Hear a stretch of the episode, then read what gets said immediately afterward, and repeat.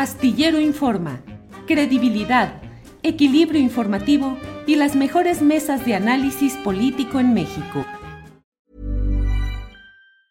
Tired of ads barging into your favorite news podcasts? Good news. Ad-free listening is available on Amazon Music. For all the music plus top podcasts included with your Prime membership.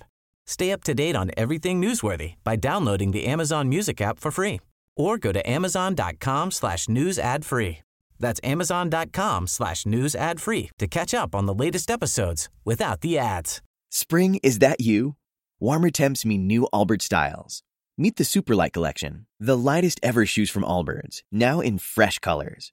These must have travel shoes have a lighter than air feel and barely their fit that made them the most packable shoes ever.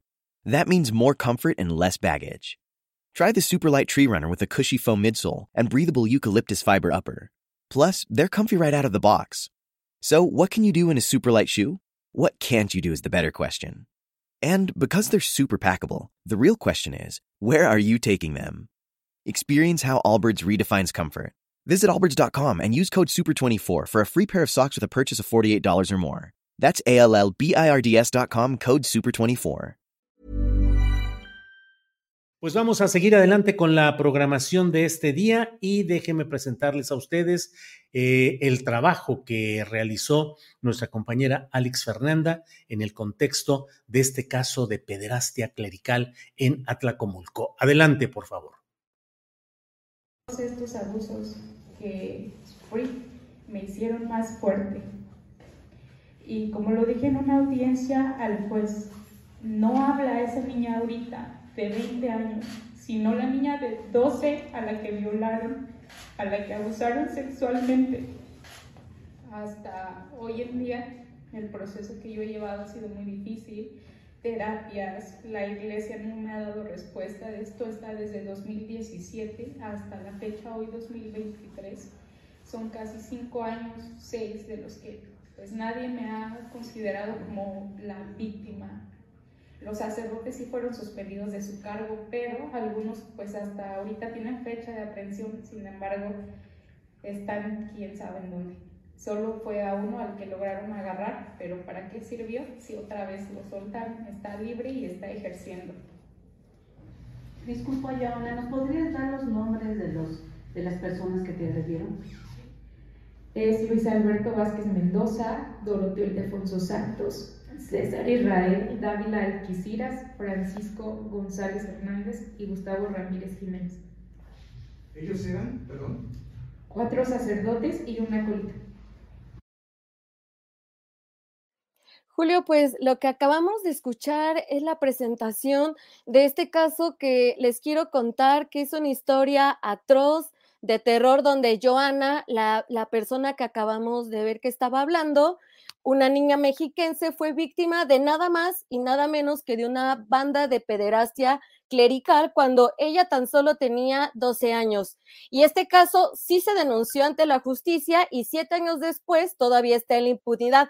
Y hablo de una banda de pederastia porque todo comenzó así. Eh, esto fue en el 2015 cuando Joana, que ahora está por cumplir ya 20 años, acompañaba a su madre al Seminario Mayor de Atlacomulco. Ahí cuatro sacerdotes y un acólito usaron su poder para violarla en más de una ocasión. En 2017, Joana valientemente decide hablar sobre la situación que vivía. Las autoridades eclesiásticas pues integraron un expediente interno, investigaron parte de los delitos, informaron a la Fiscalía General de Justicia del Estado de México pero la situación tardía de las autoridades permitió que estos sacerdotes, y les voy a decir sus nombres, se los repito, César Israel Dávila, Luis Alberto Vázquez Mendoza, Francisco González Hernández, así como el acólito Gustavo Ramírez Jiménez, se dieran a la fuga. La actuación tardía de las autoridades permitió que estas personas se fugaran.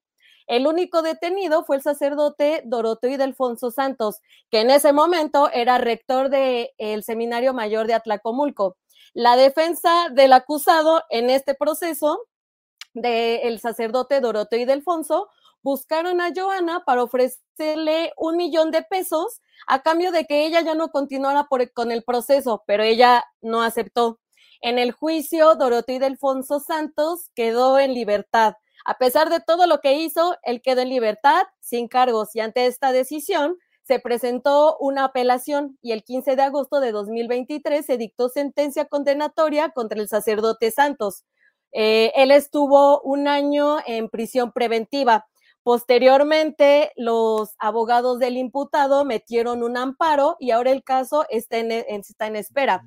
En esta conferencia de prensa en la que el día de ayer pudimos asistir, se informó que Doroteo y Delfonso Santos, que está acusado de pederastia, se encuentra activo como sacerdote, aunque este proceso sigue activo. En esta conferencia, eh, aquí la estamos viendo, estuvo presente Cristina Sada Salinas, que es fundadora y presidente de Espes Viva. Eh, es esta asociación que está acompañando a Joana en este caso. También estaba José Barba, Alberto Manuel Atié, quien fue sacerdote católico por 20 años y justamente renunció porque la Iglesia Católica pues no atendía la problemática de pederastia que se estaba viviendo.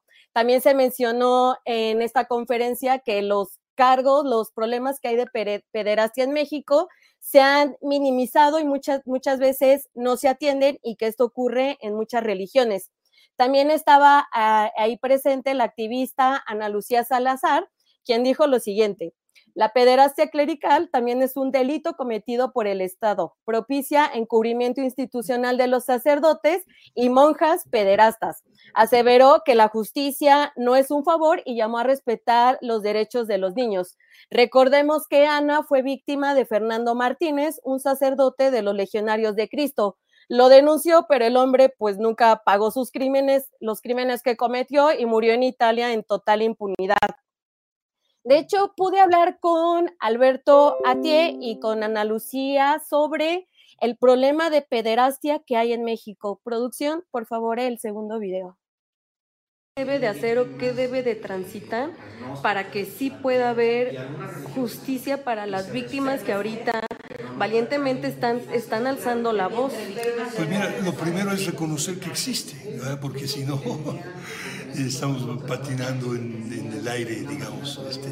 Lo primero es reconocer que existe, que hay sexualidad adecuada, porque el Papa lo ha reconocido como un problema real, es decir, la parte disciplinaria, bueno, pues hay que ver hasta dónde le han entrado en Occidente, ¿eh?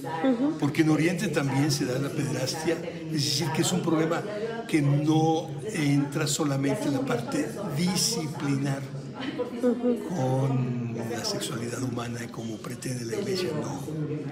Hay un problema mucho más complejo, difícil, que hay que investigar. Nosotros trabajamos la imprescriptibilidad porque es un tema que existe, no solamente a nivel de la iglesia, sino del ser humano, de la familia, de las escuelas, de muchas organizaciones que llevan a los niños y que creen que ahí van a estar seguros. No. Entonces el problema es qué hacemos con una sexualidad desviada, como es la pedrastia, y cómo atenderla no solamente en la iglesia, sino en diferentes lugares del mundo, diferentes experiencias humanas. ¿Cómo avanzar para que esto ya no siga ocurriendo y también para que tenga más difusión y se le dé la importancia que merece y que esto ya se pare de una vez por todas aquí en México, en el mundo, pero específicamente en México. Exponiéndolos, señalándolos, exhibiéndolos, si se enojan, pues que se enojen. Este, ya no es el turno de la iglesia ni, ni, ni hay que detenernos a pensar a ver qué sienten los de la iglesia. Hay que pensar en los niños, niñas y adolescentes. Joana tenía 12 años, cuando yo fui víctima tenía eh, em, 8 años. Yo creo que ya basta, ya basta, porque también a las mujeres nos viola el clero católico. Esto fue lo que pasó en la conferencia. Vamos a estar pendientes a lo que siga en este caso de Joana Cruz Galván, que el día de ayer habló por primera vez de este caso que está denunciando y que es Pez Viva la está acompañando a ella y a los abogados que ya tienen. Julio, regresamos contigo. Muy bien, muchas gracias Alex Fernanda. Estaremos atentos a este tema. Gracias. Gracias, Julio. Tired of ads barging into your favorite news podcasts? Good news. Ad-free listening is available on Amazon Music for all the music plus top podcasts included with your Prime membership. Stay up to date on everything newsworthy by downloading the Amazon Music app for free or go to amazon.com slash news ad free. That's amazon.com slash news ad free to catch up on the latest episodes without the ads. Spring, is that you? Warmer temps mean new Allbirds styles. Meet the Superlight Collection, the lightest ever shoes from Allbirds, now in fresh colors. They've designed must have travel styles for when you need to jet. The lighter than air feel and barely there fit make these shoes some of the most packable styles ever. That means more comfort and less baggage. Take the super light Tree Runner on your next adventure. Its cushy, lightweight foam midsole supports every step, and the extra outsole traction gives you the grip to just go for it. The eucalyptus fiber upper adds next level breathability to keep you going all day. Plus, the Superlight Tree Runner is comfortable and ready to go right out of the box. So, what can you do in a super light shoe? What can't you do is the better question. And because they're super packable, the real question is where are you taking them? Experience how Allbirds redefines comfort. Visit allbirds.com and use code SUPER24 for a free pair of socks with a purchase of $48 or more. That's A L L B I R D S.com, code SUPER24. Para que te enteres del próximo noticiero, suscríbete y dale follow en Apple, Spotify, Amazon Music, Google o donde sea que escuches podcast. Te invitamos a visitar nuestra página julioastillero.com.